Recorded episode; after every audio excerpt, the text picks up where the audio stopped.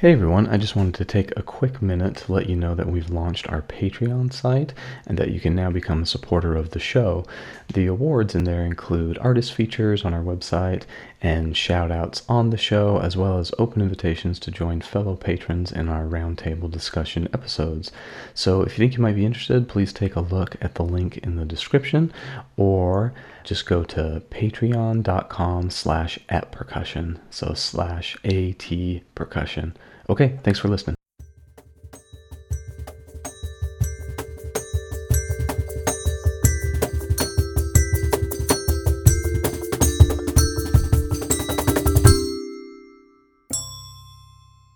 Three, two, one. Hello, everyone. You are listening to episode 254 of the At Percussion podcast. My name is Ksenija Komljenović, and with me are my beautiful co hosts, Ben Charles. Hi, Ksenija. Hey, Ben. Karli Viña. Hey, Ksenija. How's it going? Hey, it's going well. Thank you, Karli. And Casey Cangelosi. Last the best of all the game. Casey, what happened in uh, music on our release date? Sure, sure, sure. October 22nd is the release date. And today, the thing I picked was something we've talked about before. And that is that Paul McCartney, I don't know if you all know, but Paul McCartney is actually dead. And it, the person who we know of as Paul McCartney is, in fact, an imposter. And I've uncovered some new evidence I want to share. But we talked a little about, um, I think it was a Judas Priest lawsuit where they went to court over hidden messages in their recordings. And one of the examples Ben said was that the Beatles went through this too. They didn't go through the same extensive lawsuit because there wasn't uh, any any uh, deaths associated with it the way it was in the Judas Priest case.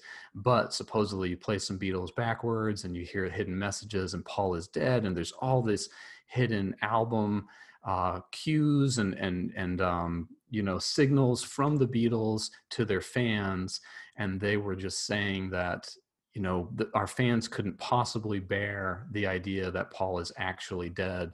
So we're going to have to um, have this whole big farce and and an imposter to say that he's he's actually still alive and some of the things that they said paul himself well the imposter himself rumors of my death have been greatly exaggerated which is a, a mark twain quote actually he says, If the conclusions you reach is that I'm dead, then you're wrong because I'm alive and living in Scotland. John Lennon said, What did we do? Stuff him and shave him? How could we do that? I don't understand what it's all about. And Ringo Starr said, If people are going to believe it, they're going to believe it. I can only say it's not true. Now, I don't know about you all, but when I read between the lines of those quotes, clearly they're covering something up. I thought you were going to end it with like, and Ringo Starr said, I like cake. I like cake. So if you if you read between the lines there, I mean, especially Ringo. George George being suspiciously quiet here. and George says nothing. Yeah, right. So so there's all sorts of evidence, you know, on their album covers. But you know, recent recording technology has, or not recording technology, but uh, you know, digital recovery technology has shown us something new. So I'm gonna I'm gonna play this uh, little video for you all real quick okay, so here's some new evidence. And, you know, th- this is slowed down, this is played backwards, and it's enhanced the second time through. So I'll, I'll show you where that is.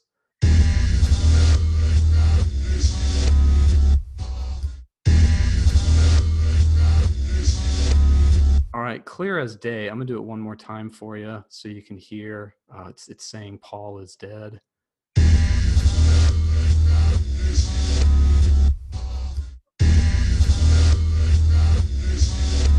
Okay, and now here it is with the new digital enhancement, and they've also added some text to uh, point out what's being said. And if you're if you're watching on YouTube, there's there's something to look at here. It'll help out.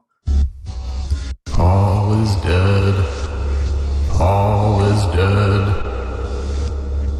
Ben Paul is dead.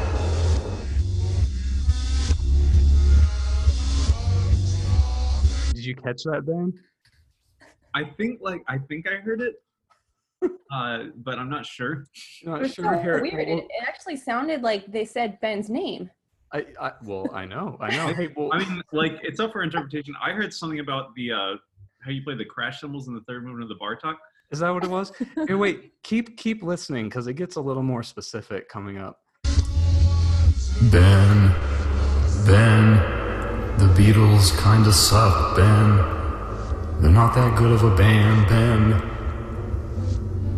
So clear as day, clear as it could ever be, and that's what happened. October twenty second, Paul McCartney denied that uh, you know that he's dead. I'm still, I, I'm still hearing something about the Bartok, but no, I was just gonna. I just wanted to. there's actually a, a fun little fact about this is that uh, Paul McCartney released a, a live album in 1993, and it's sort of like a cheeky reference to this. The live album's title is "Paul is Live." Uh-huh, uh-huh. oh my god, Well- I cried through that one. oh, good, good. It only took me ten minutes actually to make all that. I thought, okay, how quick can I make this? And we've lost so many listeners. This was record time to lose listeners because Good. we're definitely feeding them fake news. Good. Um, Karli has some real news, I think. I have a, a serious thing that happened on this day, uh, October 22nd, in music history. Actually, the, the original New York Metropolitan Opera House that was on 39th and Broadway opened on October 22nd, so that's pretty cool. And I was doing a little reading about the background here. Before the Met, actually, the only opera house in New York City was the Academy of Music, and the Academy of Music was much smaller and it was very exclusive. Like it was built by the old money elite families of New York, and only the most prominent and wealthy families were subscribers, and th- those were the only people that could go. So when they they got together and decided to build the Met, it was twice as big as the Academy of Music. There were three tiers of private boxes, and actually some names that you'll recognize: um, the Morgan family, like J.P. Morgan. Roosevelt family, the Vanderbilt family, these were all families that had been excluded from the previous Academy of Music, and they were all subscribers once the Met opened in 1883. And the first show was Faust by Charles Gounod. Uh, and it was a great success. And in fact, the Academy of Music's opera season was canceled three years after the Met opened, and it was never reinstated. So um, I'm sure it was still exclusive to an extent. You know, we talk about like the exclusivity and accessibility of classical music and opera. Um, I'm sure it was still exclusive for for many many years, and in a lot of ways, it still is today. But it's interesting to to note like that's what brought opera to more more people, more audiences in that time. So there's your serious serious music history on this day from October 22nd. Thank you for redeeming us, Karli. I don't think you can wash away Cangelosi's sins, even with all of your beauty and brains. But we, we'll keep trying. We'll keep Mhm, trying. Ksenija, uh, can you, Ksenija, can you introduce our guest today, who I believe is dead? she is timeless. That's that's how that works. Timeless. Um, all right. So our guest for this episode is um, calling in from France, but comes from Bulgaria. She was born into a family of musicians. Her father is a famous pedagogue, and we're going to talk about this. And she has gone on to have a stellar career, um, competing, performing, and teaching across the world. Uh, so I'll list a, an abbreviated um, list of achievements. Um, she's the first Bulgarian to be awarded the second prize of the 56th ARD International Music Competition in Munich and the first prize of the fifth World International Marimba Competition in Stuttgart. She has also won the Grand Prix of the 10th International Competition Music and Earth as a soloist, as well as the first prize as a member of the percussion ensemble Accent. This ensemble was founded by her parents, and we're going to talk about that too. She has won the Young Musician of the Year award in Bulgaria in 2008 and the first prize of the music critics in the 18th International Festival of Central Europe in Slovakia. That's just prizes. Um, she has a wonderful duo with Thomas Enhco. Uh, their album Funambules, published by Deutsche Grammophon. By the way, Funambules, that means tightrope walkers for all y'all who come from countries like mine and you might not recognize that word. Um, the album is a true work of art. It's gorgeous, and uh, you should check it out. She is the co founder of the Paris Percussion Group, as well as the artistic director and co founder of the International Marimba and Percussion Festival in Bulgaria. wow. Wow. Welcome to the show, Vassilena. I'd like to start the show um, by sort of annoying Casey. No, actually, but yes, this is a question that Casey dislikes, but it is very, very relevant right now.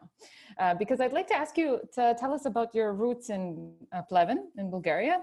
I've, uh, I've visited this place and it's like a little gem.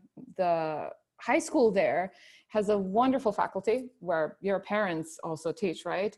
And so many fantastic percussionists have come out of there, it seems. What was it like? What was it like to have both your parents as your teachers? What was it like to start off in Bulgaria? Tell us. Actually, Pleven is really small city in Bulgaria, and there is nothing to do than playing percussion. So actually, it was pretty like we were practicing all the time, and um, my parents were pretty cool because they never pushed me for practicing. For example, I started with violin actually when I was five, and I really wanted to be violinist. Uh, actually, until nowadays, I'm sometimes dreaming that uh, I have to perform uh, in front of full of audience hall Tchaikovsky concerto, and uh, orchestra is playing, and I'm just starting to play, and I just like actually i'm not playing violin. I don't know what i'm doing here. I don't have a clue about this. And yeah. So i started with this and they were completely okay. My first concerts were with violin actually. And after i had a small disappointment with my teacher um, because she she get pregnant. And when she came back she didn't took me again in her class. So i was like okay if she's a colleague of my parents and she does not take me maybe i'm not so good.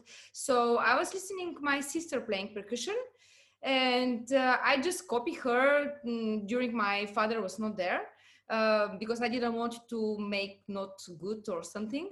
And finally, after um, a while i asked him can i just play something for you and you tell me if it's okay and if i can start to practice and be in your students class? And he just listened and he was like okay you can go. And so i started uh, when i was seven actually percussion. And after it was actually it was really cool because his class has uh, kids from six years old until 18 and at the time i were there uh, there was Svet Stoyanov that you all know. There was Georgi Varbanov. He's uh, here in uh, France also. Uh, and between France and Salzburg, actually, I don't know what he's doing, but he's traveling all the time between both. Um, there were um, uh, Orlin uh, Nevian Lenkov. There were Ioana Varbanova. She's in Germany. There were Vladimir Petrov. He's now in Austria and yeah it was actually full of so many talented people and we just well i don't know we we just helped uh, so much uh, ourselves and we were super patient. Um, papa was really like the padre of the of the team. He was like uh, very yeah very patient always practicing with us being from morning until evening. And yeah it was really cool actually yeah i missed that time. And i was in pleven actually now just four days ago. And there were a very good jazz festival now there. And i listened to some of our students uh, and one of the students of my father that now is in munich and it was pretty cool. Actually we just keep always uh, the contact between us and yeah we try to to meet and yeah I, I, have a question based on the, the, fact that it was like a you know performing arts school that you grew up in. Uh, we talked to Robert Van Sice a while back, and he talked about in the states basically our, our music education is like high school band, and that's it. And if you major in music in college, then you take class piano, then you take music theory, you take music history. So yeah. uh, in your in your education, were you exposed to like music theory and aural skills from a young age? Can you tell us about that training? Yeah of course. Uh, actually i think the music education all over the world is pretty different because for example i'm in Fr- france and actually it's uh, also very different from bulgaria. Here they have a, a lot of conservatories but um, they're like high schools something like high schools for music um, disciplines. And they had another school in bulgaria. We have this russian system that we have combined the general classes with musical classes. And so almost all the time in the mornings you have your general math physics and chemistry and i don't know all the things. And all afternoons are full with music theory uh, music analyze, acoustic, knowledge about the instruments, your percussion instruments, your like main piano for uh, which is obliged, you're obliged to learn it, and orchestra and chamber music, a lot, a lot, a lot, a lot of uh, disciplines. And more you go in the um, grades, uh, less you have general uh, classes, and you have more and more and more music classes actually. So it's yeah, it's really very nice because it's in the same place now it changed actually since we we entered the European Union. They completely changed, and now you have less musical um, classes, and it's more equalized with other schools, but it's still kind of professionalized since the beginning. Did I answer the question? yes, yes, yes. I'm sorry for my English. I, I do. no, it's great. Yeah. It's way better than Casey's. Sorry, a Bulgarian accent. You will joke Bulgarian girl speaking English with French accent, actually. yeah. Because I was I was uh, studying for six months in the Juilliard, and everybody was thinking I'm French, actually. But yeah, between French. really? Ben, ben thought uh, Ksenija's from Croatia like several times. I mean, yeah. impossible, impossible to think yeah. that. so uninformed, Ben. We've got to, I'll buy you a map for your birthday, Ben. um, but uh, Vasi, tell us about how did you, how you decided to go to France or to start studying abroad after being in Bulgaria? Mm, actually, I knew I'm going to go abroad since I was 15, something like this. Um, at that time actually everybody uh, everybody from the class of my father was moving somewhere.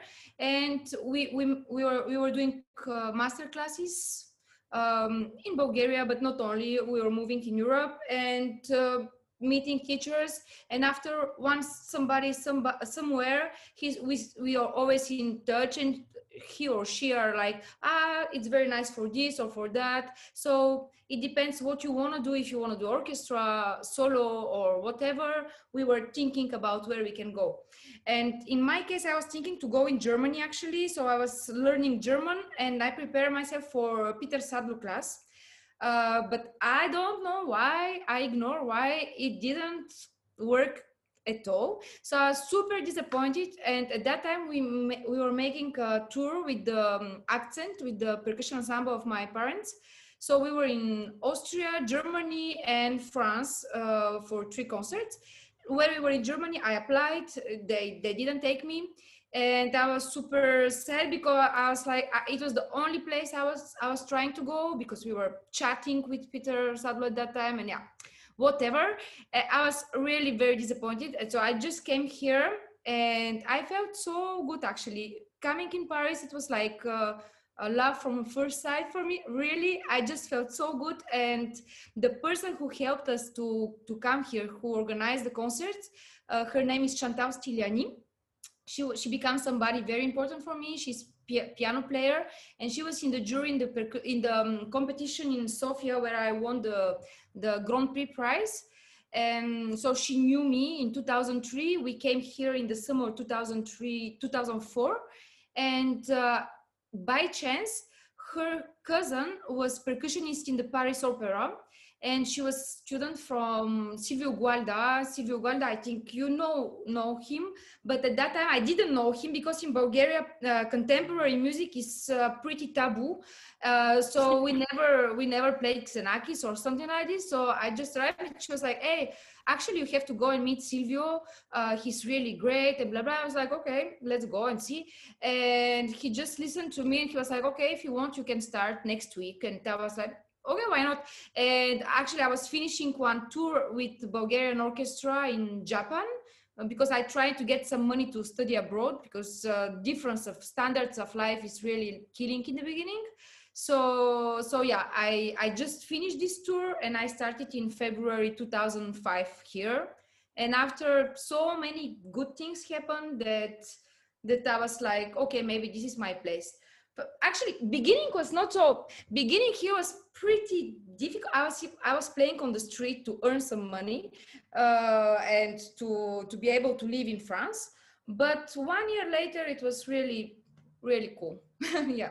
That's amazing. That's amazing. You're that's that's so inspiring. So well, since we mentioned bulgaria a few times i know that one one thing i've heard of of bulgarian music but i've never actually heard it myself is that Bulgarian folk music has a lot of interesting meters, like uh, odd meters, 13, 13 8. Yeah, you know, yeah, definitely. Could you, could you tell us about Bulgarian folk music a little bit and if that's played into your yeah. uh, musical background at all?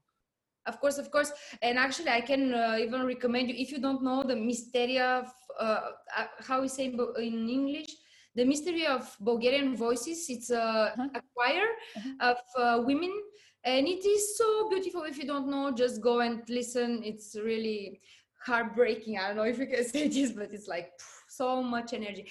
Actually, Bulgarian folk music is really very rich because um, in this in one time you have uh, at one hand you have all the irregular rhythms so actually it's dances for us so 5 7 9 11 13 15 until i know i can dance until 15 after there is 17 21 blah blah blah blah, blah all of those.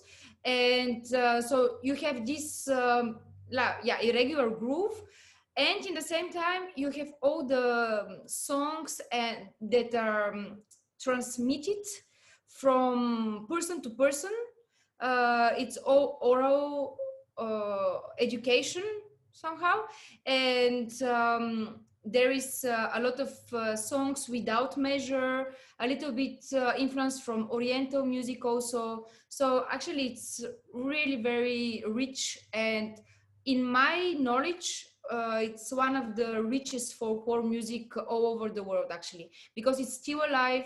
There is a lot of uh, music everywhere and people really try to do their best to, to keep it. Actually um, when i finished my pedagogical masters here in france i was working on transmission of folklore music in particular bulgarian folklore and uh, i was trying to find the um, connection and how can i use the way they transmit it in a classical conservatories so i went there and i was uh, making observation in several schools. And it was very funny because they really don't have uh, notes to write it. It's they only play all the time. And it, it was so great. You go in the school and everybody's playing something somewhere. It's completely crazy. And i was just looking in the lessons. And for example the teacher is playing For example and the the, the guys "Tagadagudagududam," a teacher no. It's the guy again it's like it's the same no. Again and again and again until they have everything intonation uh, ornament the ornamentation and everything they just want to listen and to be sure that they're going to keep exactly the same thing. And uh, actually bartok was one of the first uh, person who who went and who write down some of the music that they're playing there and uh, it's one of the first uh, i don't know first uh, traces of uh, our folklore It's it's so interesting. You you mentioned that you said like at least at one point uh, like contemporary music wasn't so big in Bulgaria, and it, it seems like so much of like especially percussion contemporary music is reliant on interesting meters like vinyao or even looking at something like Rite of Spring. Uh, and it seems so often that, that students struggle to, to understand how mixed meter functions. And so like oftentimes I find myself playing like Blue Rondo a la Turk or Overture to Candide just to show like, look, nine, seven, like they can feel totally normal. It's not, it doesn't have to feel like foreign or odd at all. So it, it's great to hear that. And I'm, I, I definitely want to check out Actually, that choir you suggested. Yeah, actually, I think that uh, composers just try to make this uh, going back to primitive and going back to the traditions, to the origins. And it's at that time, for example, I'm thinking about Stravinsky, Sacre du Printemps. Uh, he's always, always, everything is done on these irregular rhythms, but actually, it's at that time that composers started to go back and to to be related and to be inspired of exactly this kind of rhythms. But for a while i think maybe it was not so people were not so focused on that i think. Yeah. Well, along these lines, we have a question from uh, one of our listeners, Christelle Najim, who is writing from Lebanon, and she writes, "Please tell us about your approach to playing, arranging, and improvising folk music on the marimba. What is the link between traditional folk music and improvisation on one side, and learning in a classically trained context on the on another?" Hmm. Okay. Uh, so first about the improvisation and classical. Actually, it's something that I really love to do uh, in my, I don't know, in my concerts, in my projects. I'm always trying to make connections between classical music. Casey is going in his uh, in his course somewhere. Oh, that's his son is going to join us for a little bit. so sweet. He's Hi, Robin. from the from the music. Great. Um, okay. Um, so improvising on on on classical music or on on written music actually i really believe that uh, origins of the music is in traditional music actually because a lot of uh, i'm thinking about brahms liszt uh, bartok uh, schumann schubert. So many composers are really inspired from the traditional music. So actually we can hear the the heart and the the soul of the of the traditional music of different uh, countries. And uh, if you can hear to that you can just continue the idea somehow. Of course not so greatly as, as them but in your way and just trying to put it uh, nowadays in 21st century and do something with this. And um, for example tomorrow the day after tomorrow i start to rehearse again with uh, my duo partner who is playing clarinet. His name is Remy, de, uh, Remy Delangle and uh, with him we are doing really a lot of um, bridges between classical and traditional music. So for example we are taking de falla uh, manuel de falla so it's more spanish. We just start from that. We play the team and we just improvise. It's actually like jazz music like jazz people jazz musicians are doing they take a standard and they just develop um, with the components that we have in the composition. So i do the same way actually. Hmm. It's so nice to hear. And I think um, one thing I find myself thinking and saying to students a lot is like, we get caught up sometimes thinking like, oh, I play this style of music or I play this style of music. And in the end, like they're all related and there's no, yeah you know, it's music. Music is music. And, Yeah. and I really believe in that. Actually, really, my experience showed me that because, for example, with Re- Remy Delangle, we have this with the traditional music, but with Thomas Enhco, we play all this. He's really jazz musician player. So we are starting from Mozart, but we are just ending uh, with something completely different. Uh, I, I'm playing with electronic music as well, uh, electronic music producer. Her name is Chloe. And uh, this was actually my latest collaboration. Uh, we just start. I was thinking, actually, we were contacted for playing Steve Reich music. Uh, Steve Reich, uh, Reich, how we say in English, Steve Reich. uh, and um, we were only two of us, and we had to make something like remix. So we were wondering what we can do, and we were like, okay, let's let's do something on music for 18 musicians. Um, so of course we are only two, so we cannot do it as it's written.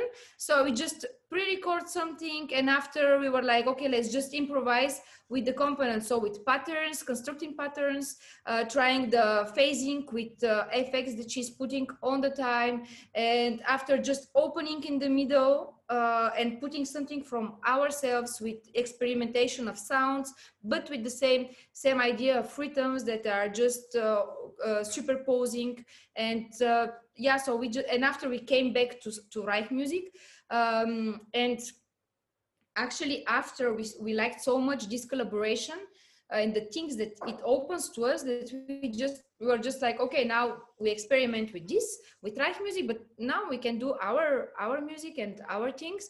So we just started and we we base everything on improvisation actually. So we just start something and after music is going and going and uh, leading us in the paths that we even don't know we are going there. You know it's it's something i really like actually that we are putting a frame but we never know which color we are going to put in this frame what we are going to to to build on the concert. We know very uh, very um, little things and after we are just going we we are listening the sound we listen to us what we want to do now what people want to hear now and we just go and we we just improvise. But yeah i definitely think that the the the, the borders between styles are demodé already. I really think this. I this that Awesome. this does not mean that we should not play classical music and we should not go to the really pure and very very classical or very traditional. I would love to go to this kind of concerts as well. But for me for what we are what we have today in 21st century all this crazy life we have for for me now everything is just going and we cannot stop it so why stop something that is natural yeah Yeah.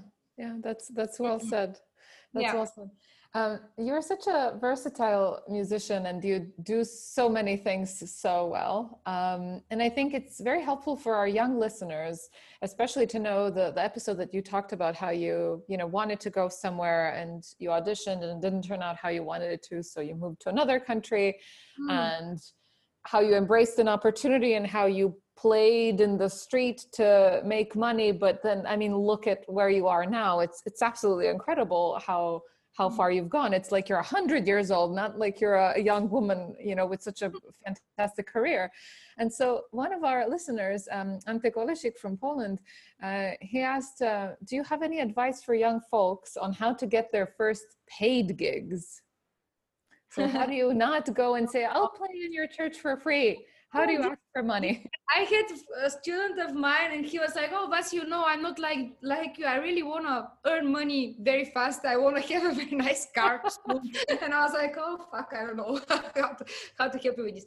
Okay, actually, um, if I have recommendation for young folks, this so for for young students, what I can recommend is just to have fun when you play. I, for me, it's what worked actually. If uh, that's why I really love my father because he never pushed me. He never said like you should do like that, you should do like that. Of course, he's saying recommendation and advices, but it's never in a rude way. So actually, for me, it was very important to have the spontaneous uh, things, to to have it like a play, and really to enjoy the thing. So I think for young guys, this is the most important. And after, of course, for me, it came when I was 13 you need a moment in your life that you just decide this is going to be my job or this is going to be my profession later. For me it came on 13 i really felt at that time that it's really my passion that it's my life and i'm going to do everything for continue doing music. Uh, it's pretty early but so for somebody else it can be later but or, or earlier. It's, it, it depends on on each person but what i always say to my students is you have to remember this first time that you felt the thing because after in your life you're going to have so many difficulties for sure and you're going to need this like a small treasure. It's your treasure and you have to open it and take this uh, passion from it. It's for me it's very important and i i really remember it's two points in my life. I remember the hour i remember the place that i really just decided this is going to be my life. And uh, to be paid it's difficult to answer this because i actually i never thought like this and um, maybe this is my romantic east european uh, nature i don't know but even when i was making my competitions i mean i always made a competition. I always won a prize uh, if i make competition. I never knew uh, what is the price actually? What is the money price? You know even and after i was like surprised the second price ah let's see ah it's seven five ah great i'm so happy. Or it's first price ah is that okay great so i can uh, buy beers to my friends you know? Uh, actually i was really not preoccupied of this and it came later and for me it's most important the most important that you love what you do and you're really patient things are going to come later and really my my life shows me this. If if you're more you if you're thinking more about the result before making the the the way to this result maybe you can be disappointed. And if you're not think about this you're only going to be very well surprised. I think we've, we've called that the value of play on the show um, several times and in several different variations but i think you just gave us another example of one like if you're just doing what you love and what you enjoy you, you know there's this whole hidden benefit behind it you know Mhm. so like like you said just like play what you love play what you want to do and um, yeah the, then Yeah. yeah all the all the the money and the gigs and the stuff like that should kind of naturally naturally yeah they're not they're coming natural because you become better and better in what you're doing so people just want to hearing you more they can they want to exchange with you they want your advices for teaching and blah blah. But actually i really think that uh, we have a great chance as musicians because for the most of the time of course we are really passionate what we are doing and when we when we say I have to go and work, I have to go and practice, actually you're doing what you love to do. And this is really very short percent uh, percentage of people like this. I know so many people that are going to their jobs and they're really not so happy to go to their jobs. And for us, it's not really opposite way. So actually, we just have to be so happy for that and just just take this like a like a power in our lives. You mentioned that at 13 you decided that you wanted to be a musician. This is what I'm going to do. I'm wondering, was there a, like a pivotal event or like certain circumstances that made you decide that, or you just felt it at that time? Now, of course, there there are certain things. First is um, the teacher in Bulgaria who started the professor who started all percussion school. Dobri Paliev is his uh-huh. name. He's, he passed away uh, in 97 i think uh, he was really great great great great person because he he formed he he he, he was teaching uh, everybody all my father is one of his students and after he spread all his students in the country. So actually, he really established the percussion school in the country. And uh, he was in the jury when I was 13, and I. It was difficult period for my family. My, we didn't have a lot of money, and my father has to go and doing something completely different the teaching percussion for one year and so we prepared all his students were a little bit like shocked because we were without him for a year and one of his older students took the position and he was teaching us so we prepare a competition and the competition was named Siegfried Fink, Dobri Paliev, because it was a collaboration between both of them. Uh, it was in Sofia. And uh, I, of course, I was very perturbate i don't know if you understand this word because it's in french i don't know if in english i was disturbed because of course i was used to work with my father and he was not there so i was practicing but not really so i practiced uh, my xylophone a lot and my snare drum was really like mm, not that much so i went to the to the competition and uh, i played my xylophone it was Siegfried Fink piece and uh, my snare drum. And after Dobri Paliev came, they gave me fourth prize. So I didn't have really a prize, but I have mallets. And after Dobri Paliev was like, you're going to play on the gala concert because your xylophone was really amazing and it was the best that we heard for the whole competition but your snare drum you should you, you should never play again like that. You should really if you go for competition you have to be really really ready. So it was great for me because he really encouraged me in a way. And in the same time he was just like Chuck. like no it's in the same time it's not good. And i was like okay i really understood that if you want to be on the stage if you want to go and be in a competition you really have to be ready and really have to be there for saying something and saying in a right way. And the second thing i was i fallen in love uh, with a um, piano player really amazing piano player for in my eyes in that time it, i was 15 uh, so it was a little bit later and i really like I, I, re, I, was really very impressed how he played chopin music on piano and i was like i really want to do this for my marimba and i really would love to perform one day also on marimba like a piano player and yeah it comes in this way Hey, I was going to ask a little about repertoire because you have all these really cool videos up and you play all this really amazing, great rep. And I noticed that in uh, the, the credits, when you cite some of the pieces you do in your little teaser, you play a piece of mine called Bad Touch. Yeah. I didn't know, I had no idea. That's awesome. Can you tell our audience and like the world really like why that piece is so ama- amazing? Stop. Casey, to be clear, can we find this piece on, on uh, Scribd? yeah, this is Casey, and I yeah. hope because I already tried to invite you for my Bulgarian festival, and you were just like, oh, "I'm very uh, occupied." Oh, really? So now I'm inviting you live. why is Ksenija, why is Ksenija celebrating? I don't get it. Like Ksenija's like, like, "Oh, gotcha, Casey."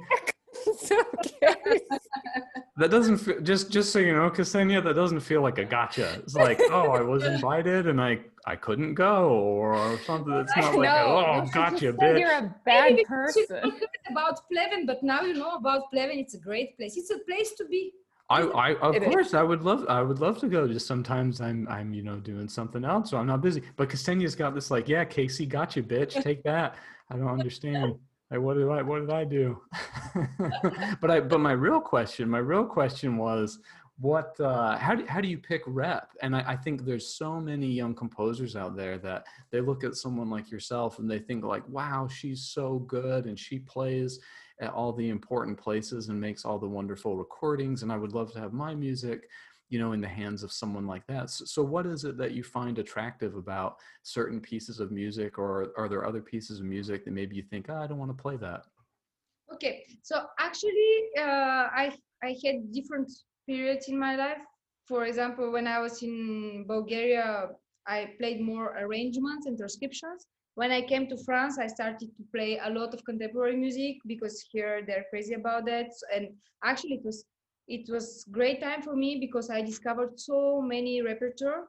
Um, and after I go to US to see what people they are playing, and yeah, and now actually I almost do not play rap uh, pieces for percussion because uh, all my projects with Chloe, with Thomas, or uh, with uh, Remy, we are just doing our thing, and it's very difficult for me to pick again something.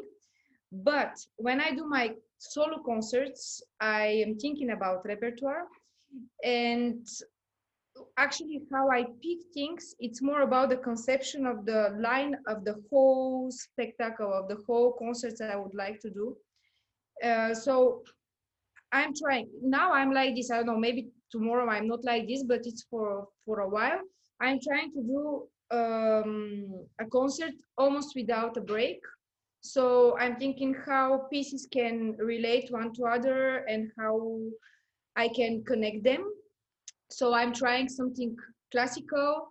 If there is in in, uh, uh, in certain tonality i'm trying to continue with uh, the same tonality for example. After i would like to contrast with something so i'm going to take something with musical theater or like piece of yours like for example for bad touch. Bad touch actually i love because it's a i i uh, i do it you have these two minutes in the beginning so it's uh, enough that i i just finish a piece just start i change i go and i perform it so it's perfect for in the middle of a concert you know and yeah i'm just trying to to to think about the story i wanna the the whole story of the concert i wanna I want to give. So yeah, after I want something more groovy, so I'm thinking about multi percussion piece.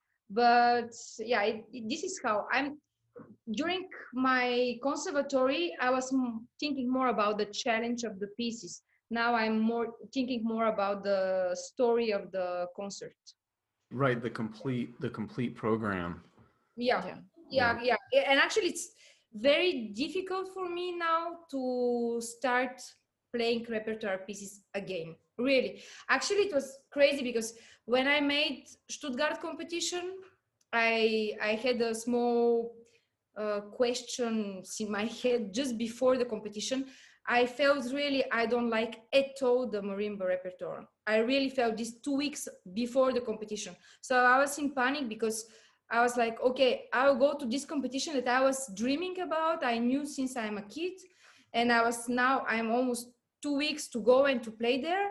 And I just realized I don't like this repertoire at all, actually. So I called my, I was already in the Paris Conservatory. I think that's why I didn't like, because in Paris Conservatory, the aesthetic of teaching, um, my teacher there was Michel Cerruti, was completely different. It was uh, more Pierre Boulez uh, style. So we were concentrating only on this, and marimba repertoire is not at all like that. So I was like, mm, maybe it's not the right thing. Why I'm doing that? Blah blah. And I was really confusing. So I called back Sylvio, and uh, he was like, "Come, and we are going to speak about. I'm going to give you a lesson. We see." And he was so great because actually he found he found out in each of my pieces for marimba uh, a connection with a great composer. He was like, hey, this is like Messiaen. Hey, this is like Boulez. Hey, this is like real Mozart thing. You can do it like that or like that. And uh, he gave me so many refer- uh, references that it really enriched my imagination, my musical imagination. So I found again the passion to play this repertoire. So when I went to to Stuttgart competition, I really didn't care about how it's going to be if I'm going to to win or not to win. I was just really thinking about all my great composers' references, about the story I want to give to, the people. I really felt like I'm playing a concert, and after it just worked out like that. And uh, and yeah, now after Stuttgart, I won this first prize. I just stopped playing marimba for year, year and a half. It was I was just like over with marimba. And now i'm back. I'm playing almost all the time only marimba. But i don't feel like i'm playing marimba. I just feel like i use this instrument to express myself but that's all. I really don't think about uh, should i do with this mallet or that mallet or blah blah? Before i was crazy about it. Now i'm like a jazz player. I just take two two three pairs of mallets. That's all. And i just do my thing. And I, I, I don't know. I really think much more about the message that i give to the people listening to me at that time. Yeah. Maybe it will change again. I don't know. Now it's Well- like that. Well, I love your answer because it it fits very much with how you said you like to play too. Like you should just play for fun, and like the, the important stuff follows the the path of you know the joy you're pursuing. And it's like the same answer to composers. Like, hey, don't try to target someone playing a specific piece. Just like write what you genuinely want course. to write, and then someone like Vassilena might fit it into a complete program and find a, a good a good spot for it. exactly See, Ksenija, why are you? Yeah, why are you? Why are you always throwing, starting fights? See, we, we get along fine. We, we we said that we need more drama on the podcast. It gets our ratings Oh, yeah. up. So we gotta we gotta fight. It's just oh, good point. Good show. point. Yeah, yeah, yeah. Good point. Screw you. Screw you. Uh, I think I think that's beautiful what you said, Vassilena. That you you essentially you play music. You don't play the instrument. You play music, which which is amazing. Um, but since you've mentioned music that you dislike, Ben now has a fantastic topic on music that we all dislike. I-. Yeah. yeah, I don't know why. I, well, I know why because Casey, Casey and I had some exchange a few weeks ago on Facebook in the comments somewhere, and like the topic of hold music came up, uh, and I don't know why. I just wanted to to go down this rabbit hole on telephone hold music, uh, and one of my favorite websites is called Tedium. The address is tedium.co, not com, like we would normally have. Uh, and they have an article called Holding Patterns. Tedium writes what I would describe as really interesting articles on really boring topics. And then there's also an NPR article called The Mini Requirements of Hold Music, a Genre for No One, um, that, I, that I used to do some research on this as well. Uh, and hold music is actually, I found, so established now that it has its own trade group called the On Hold Message Association.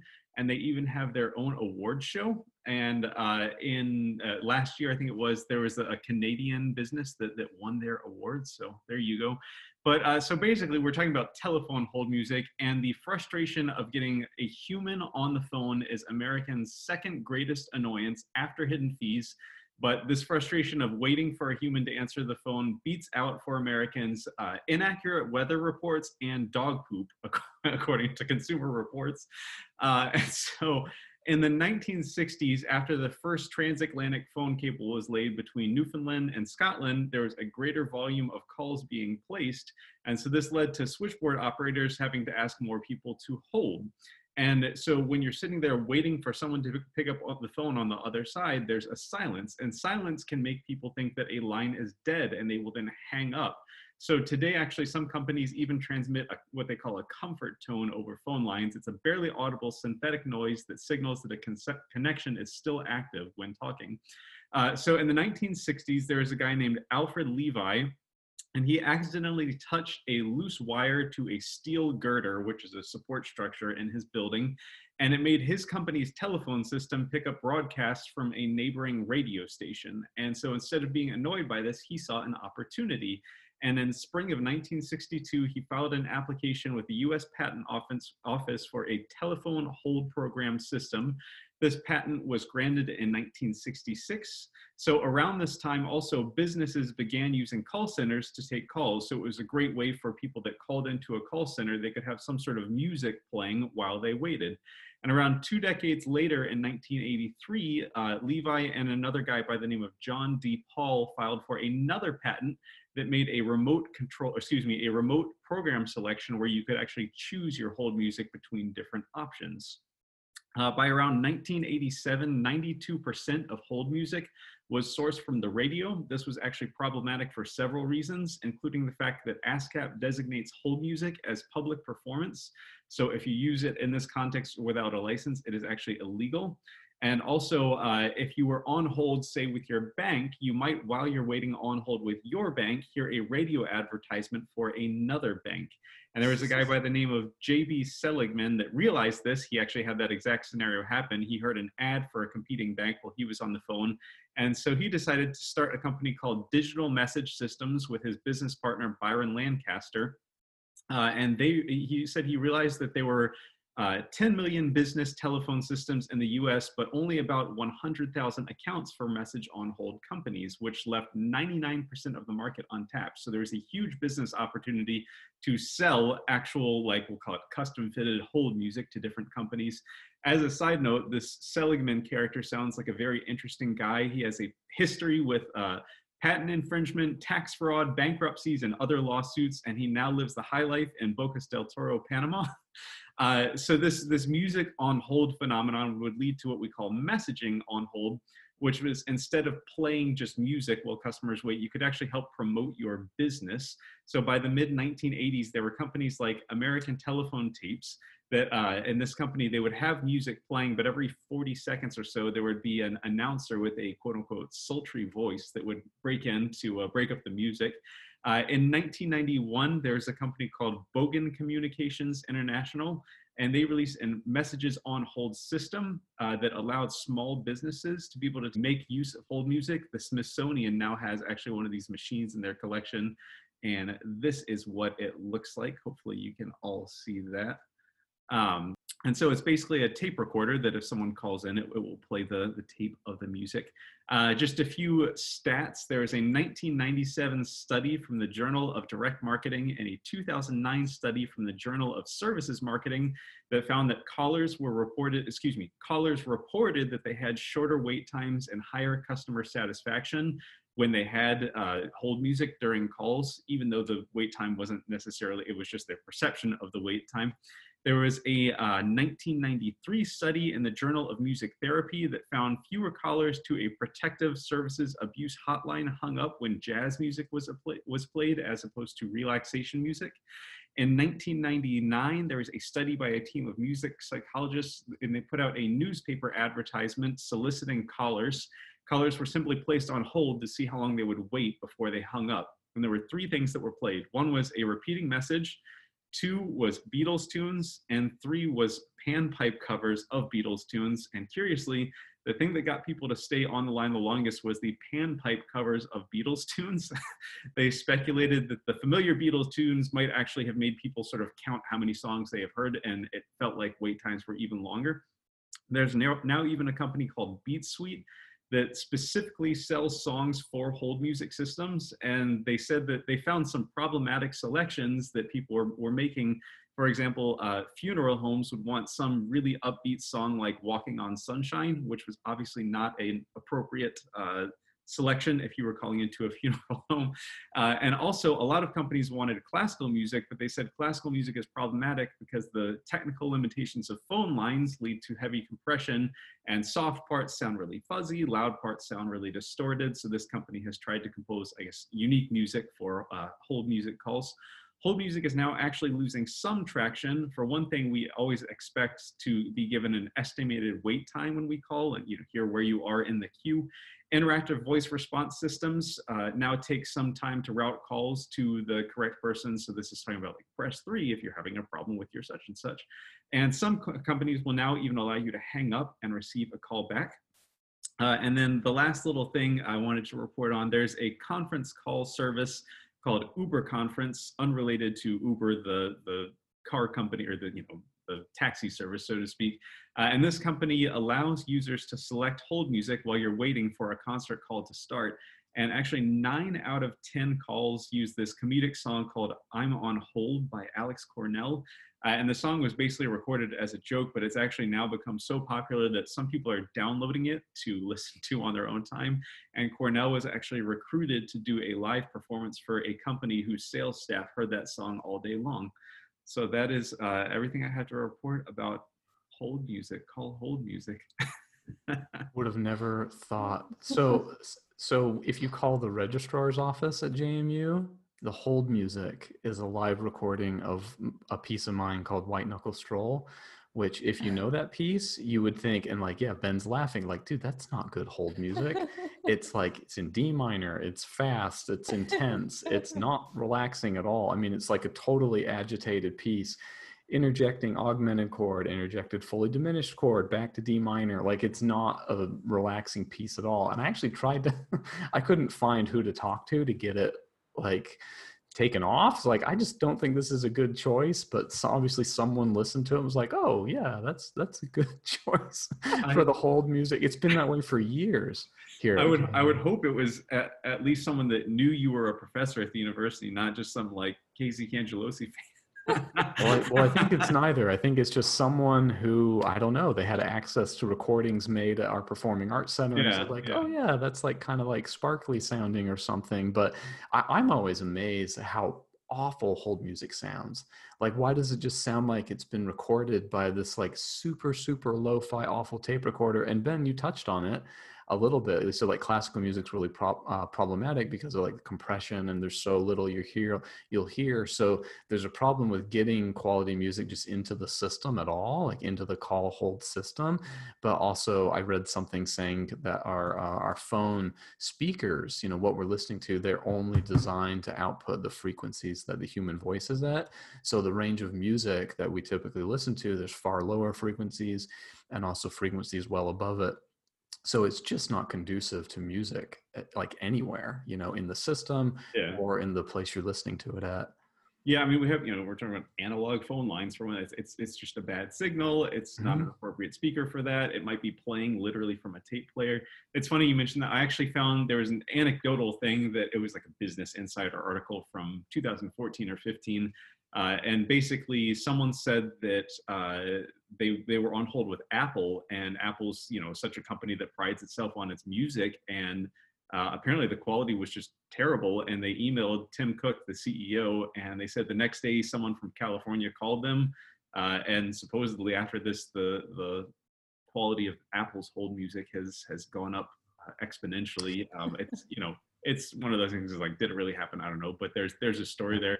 But uh, you mentioned uh, at JMU the hold music is is White Knuckle Stroll. I don't know if this is still the case. I actually tried to call today just to check, but Steve Weiss Music, their hold music, they used to have uh, Stubernic as their hold music. I remember calling in high school, and I heard this piece, and I had no idea of what it was. Um, but I was like, oh, that's a cool sounding marimba piece. And then years later, I heard it. I was like, oh, that's the Steve Weiss hold music. Somebody is thinking that when they find a recording of White Knuckle Stroll too, like some JMU student is like, "Oh, that's the registrar right. music." Yeah, and then right. they hear it on the radio. They're like, "Oh, that's what that was." yeah, exactly. Like, oh, I see why this person decided to play this as an encore. It's because it's the registrar's hold music. Awesome, everyone knows that. Very good point. If you put that on your website, I bet you'll sell more copies. I bet so. Chosen by the registrar. hold music next time you can make also the history of the elevators music.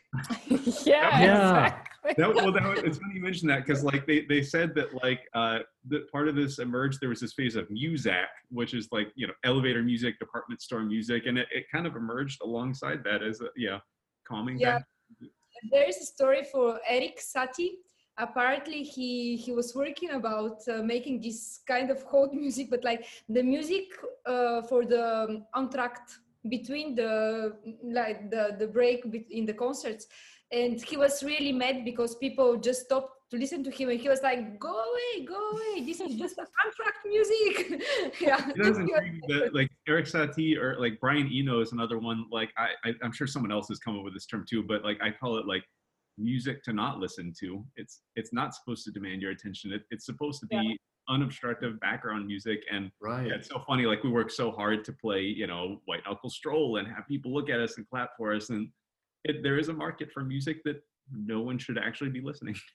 right like a genre i love the title was a genre for no one you know of the article it's like yeah wow that's that's such a correct description it's like yeah it has to kind of be there and let you know hey we're still you know the line is still connected and it's supposed to keep your attention a little bit not frustrate you but also not appeal to any particular taste Can't be too good.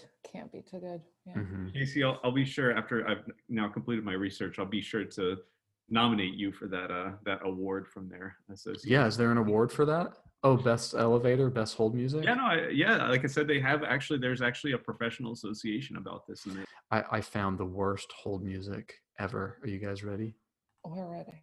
okay i don't know if it's like the worst ever they think it Um, for copyright. but it's supposedly well maybe it's easy pass hey, hey robin listen to this listen to this nonsense Can you come say hi? I, I mean can you all hear that Yeah, that sounds terrible. like what is that like that's just like weird noise hey hey well we're, we're doing a podcast now we can't do trucks right now look it's robin oh yeah go play with trucks hi oh here you go but yeah the worst hold music ever It would just- sounds pretty much like something some people might program on their percussion ensemble concert. but not for Oh no. It's classic music. Yeah. I had a I had a question actually. If I can if I can break in, moving off of hold music. Uh, Vassilena, you you mentioned uh, Sylvio Gualda, who we've mentioned a few times on the pod- podcast before, and I think most American audiences aren't so familiar with this name, uh, but he's very significant uh, with especially the works of Xenakis. Could you tell us? Because I all I know is he he was really instrumental in premiering a lot of Xenakis. Could you tell us about him? Yes. I actually I really love him and uh, it's crazy because today he wrote me. He's 81 now and he's still in great shape. So yeah it's somebody he's somebody very important. Actually um, he was uh, timpanist of um, Paris Opera but he was really passionate about um, contemporary music and uh, percussion contemporary. And I think he of course we know him for Xenakis music because they were actually really pretty good friends. They he, some, he told me the story how they choose some metal pieces from Pompidou Museum uh, in in 80s when the museum was built.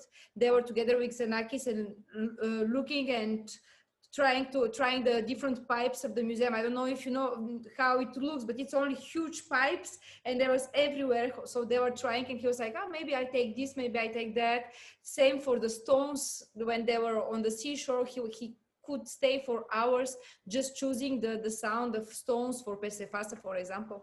And um, Gualda was uh, somebody very, uh, he's very energetic. So he, I think that's why with Xenakis it works so well actually, because he really defend his um, music on stage like nobody else at that time. I think he was just really completely crazy because in the time that he premiered uh, Rebonds and Psappha, uh, nobody played uh, things like this. And he, he received, for example, Psappha, and it was only this all these points, and he was like, "What should I do with that?" You know. and uh, and actually, he had to play. I think the premiere is in London, if I remember well, and he had to play it in three weeks. I mean, even nowadays no percussionist can play it in three weeks so he played what he could he made something but uh, he, he, i think the audience was like like crazy about this. And um, actually there was not only xenakis there's also with stockhausen. He was making uh, a lot of uh, asia premieres actually. Uh, also i don't know if you know phoenix the piece for vibraphone and uh, it's also Sylvio. So It's, it's vibraphone and tom toms, right? Uh, it's vibe and nine nine skins. Yeah. uh, yeah. And uh, for example gualda loves that if it's play if it's played with congas because we can tune them and it can be model like uh, the the vibra- the vibraphone thing because very often we play it with tom toms and it's something specific he really likes if it's like that like with tune instruments. Yeah so he's really very energetic very full of ideas of how he can interpret it. I think he's really a live music uh, interpret more than recordings because uh, on his recording is I, he always says he's not so happy with his recordings but when i saw actually i had the chance to see him only once playing because uh, when i started to study with him he was already after 70 and he didn't play that much. So he played carter pieces um, improvisation and canary and i remember really like uh, something very very very special like the energy he put in and the um, the story he say he said to people. It was really like uh, very very impressive. So yeah i just i just wanted to add like uh, Psappha in particular, it, it, blows my mind because we think about trailblazers in music history, like you know Beethoven in his day. But if you played Beethoven Symphony Four, when you get the score to Symphony Five, you probably think that okay, I can do this but I mean, Psappha, there is no reference to what that is before it exists. It's, yeah. Even the notation alone is so unique. And I, I think a, a, lot of people, if they were handed that score, especially in God three weeks or whatever, you, I mean, they would say this is this is not playable. You know, like go back, revise this. but I think their their relationship was so like friendship was so so so so great that actually Gualda really believed very hard in the music of Xenakis. I think actually if it will not be Gualda, maybe we don't know Xenakis music, you know, because he really defended a lot this music and he was really, he really believed that much. And actually he, he was touring all over the world playing these pieces that way. And now it's our classics, right? So I, I really think it's really very special person for us, for all percussionists all over the world. Absolutely. Yeah. I was gonna I was gonna say something similar. When I was learning Psappha, I it definitely took me longer than three weeks. I think it was more like four or five months. And the only thing that got me through it was knowing what then. I thought you were going to say it's more like four or five weeks. oh gosh, no.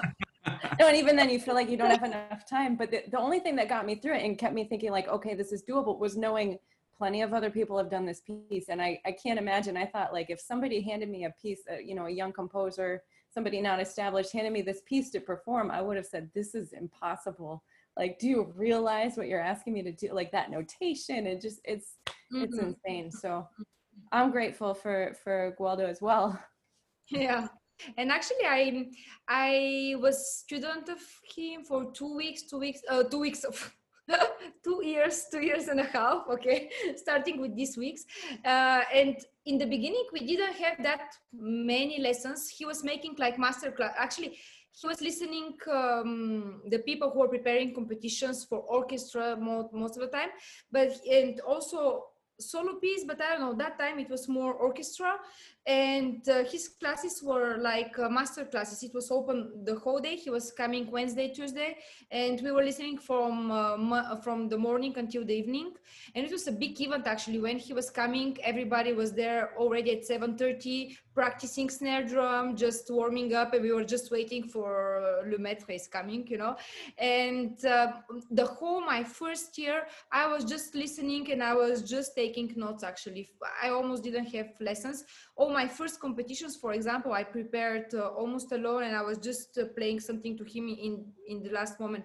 But um, what I wanted to say, just listening to him um, uh, teaching music to everybody, it's so impressive and so you, you, you can feel so many things that actually you don't really need to practice and to work exactly your piece with him. You can learn just listening him teaching other people for the main ideas. And after before my, ird competitions i had uh, two or three lessons just before the competition.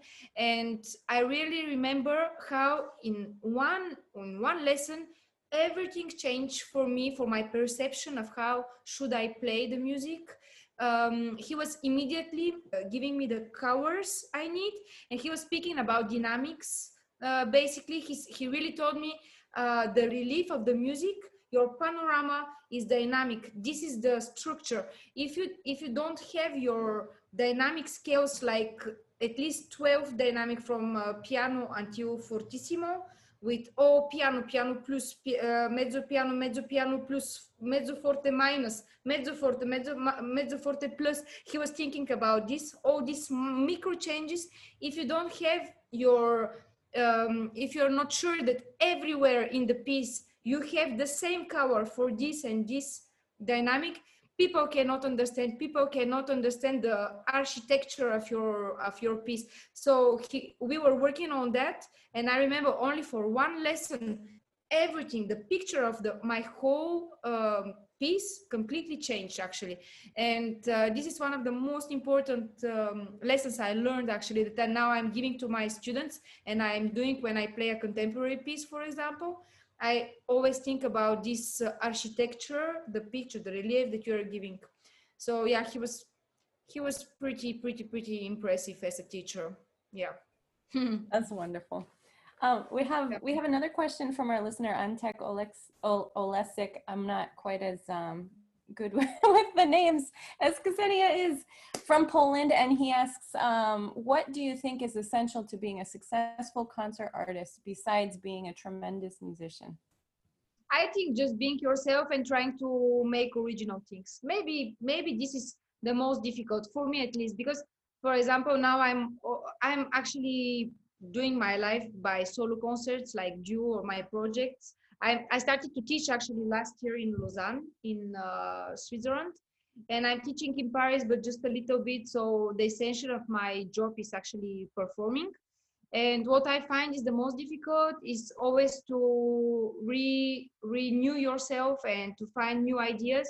Um, my agency for example are always asking me uh, what is your new project for this year? What we are going to defend this year and of course for example very often i tell them yeah it's again for example with Thomas Enhco but we are doing another project now we are working on a new cd which is coming uh, soon with Sony Music so on 20 uh, in March 21, uh, and it's on Bach music.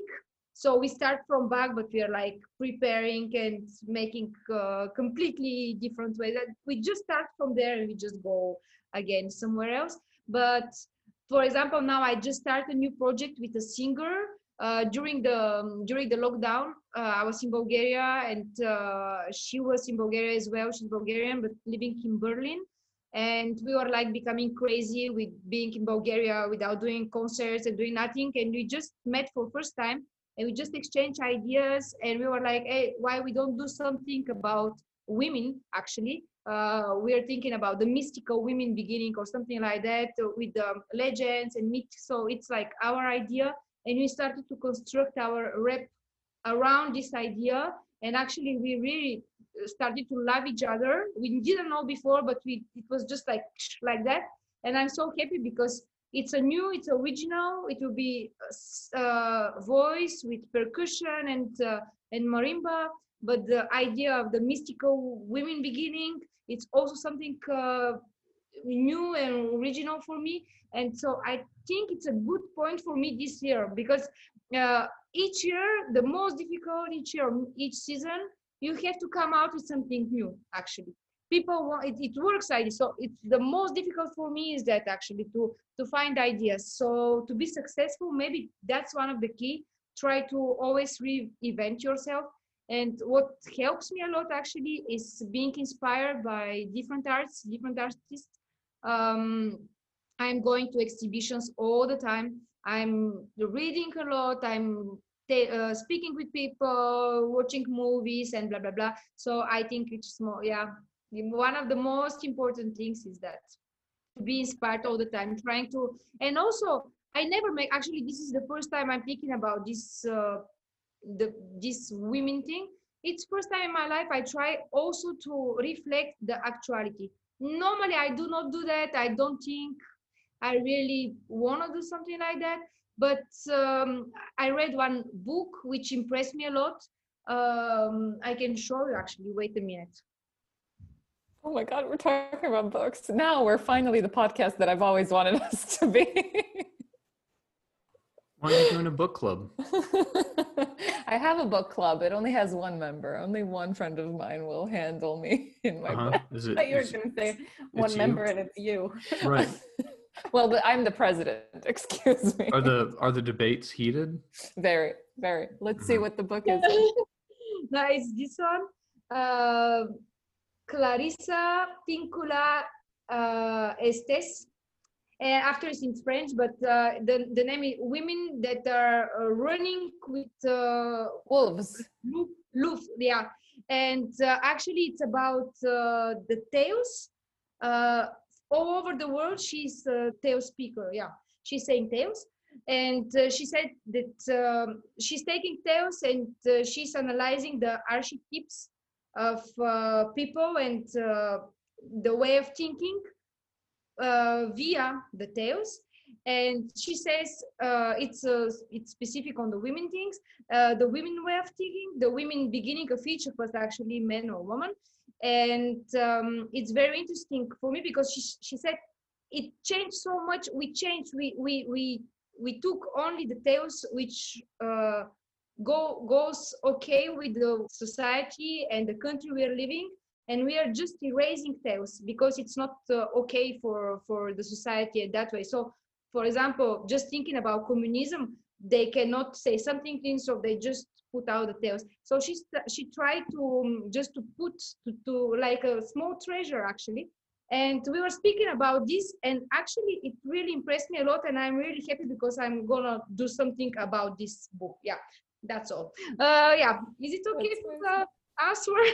no, that's amazing. That's amazing. I'm always just divine somewhere else, but yeah, that's, that's incredible. Um, Vasi, we have uh, a few more questions from our social media. We want to make sure we answer them all. And so we're going to try to do these very quickly because um, Casey's got to yeah. go. Um, so we have a question from uh, Niels underscore Vom, for example, I think from France, uh, who asks, what type of mallet do you use to play Mozart? Uh, I play now my mallets because uh, Vibroware, uh, it's a Vibroware French mallet company. Uh, they made uh, my series of uh, mallets, and since I made this, actually I'm playing uh, almost all the time only with this. So it's my name, Vassilena Serafimova, Vibroware. Before I play a lot with Keiko and Kolberg. So all my competitions I made with Keiko's mallets and Kolberg, Jasmin Kolberg but now i still keep them because i'm uh, attached to them but i play my mallets now. Don't you think you should use timpani mallets? Because those are the only mallets around during mozart's time. Wouldn't that be more accurate? If i play mallets or what? When i play mozart or marimba you think? Marimba whatever. Yeah Bad joke. bad joke. Really bad joke. I'm gonna write a new piece called "Bad Joke." I don't play timpani anymore, so no. the next question is from uh, our friend Jade Hales from Oregon, uh, who asked, "What do you find to be the most challenging and rewarding aspect of playing in a piano duo?"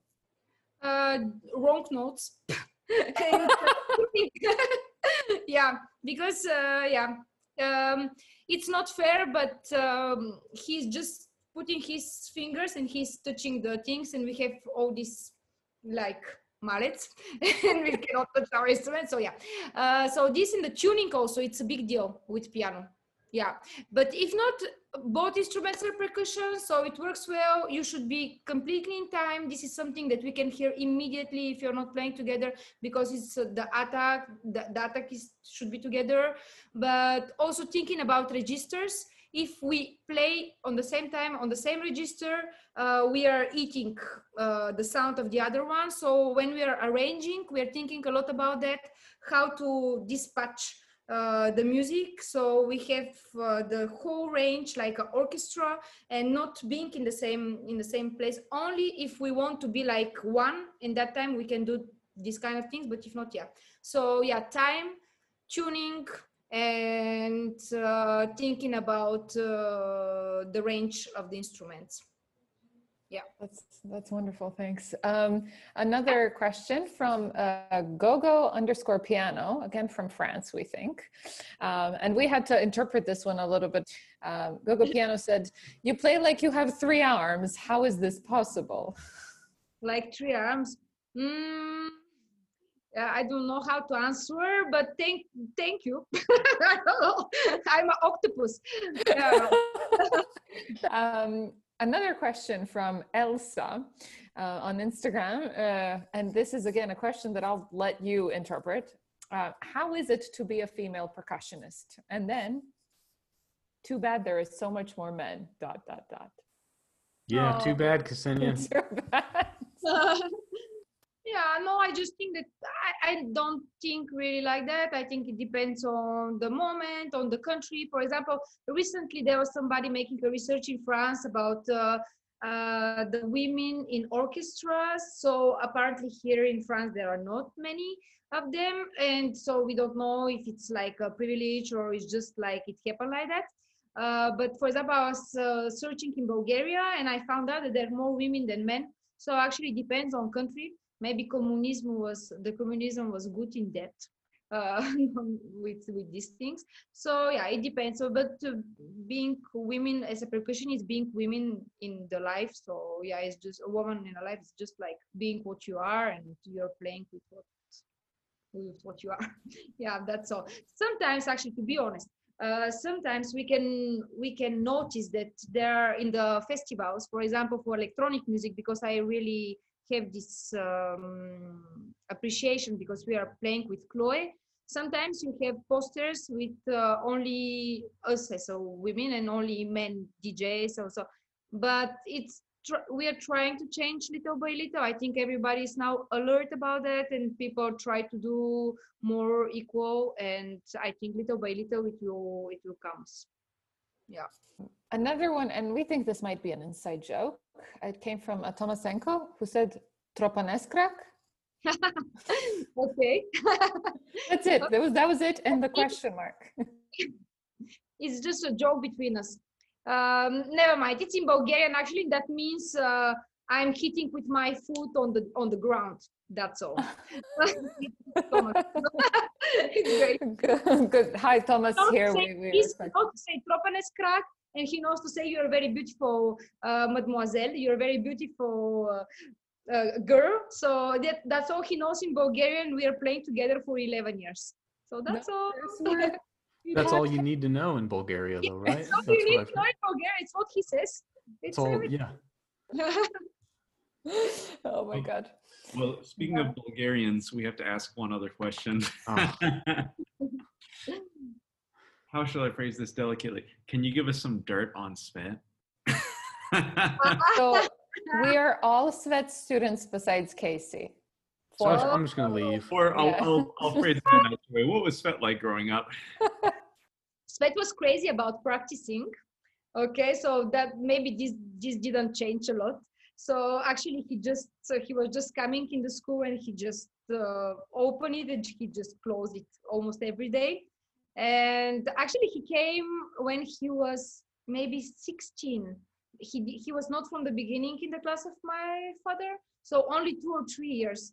And he was pretty cool. He tried he he loved to to party but not that much actually. He was more concentrate on practicing and i don't remember because i was younger i, I think i'm four, five or six years younger than him so we were not in the same how you generation friend group maybe. yeah so i was just looking at him like a hero because uh, he was like the older guy and he was playing so good but he was practicing really like crazy already that at that uh, moment.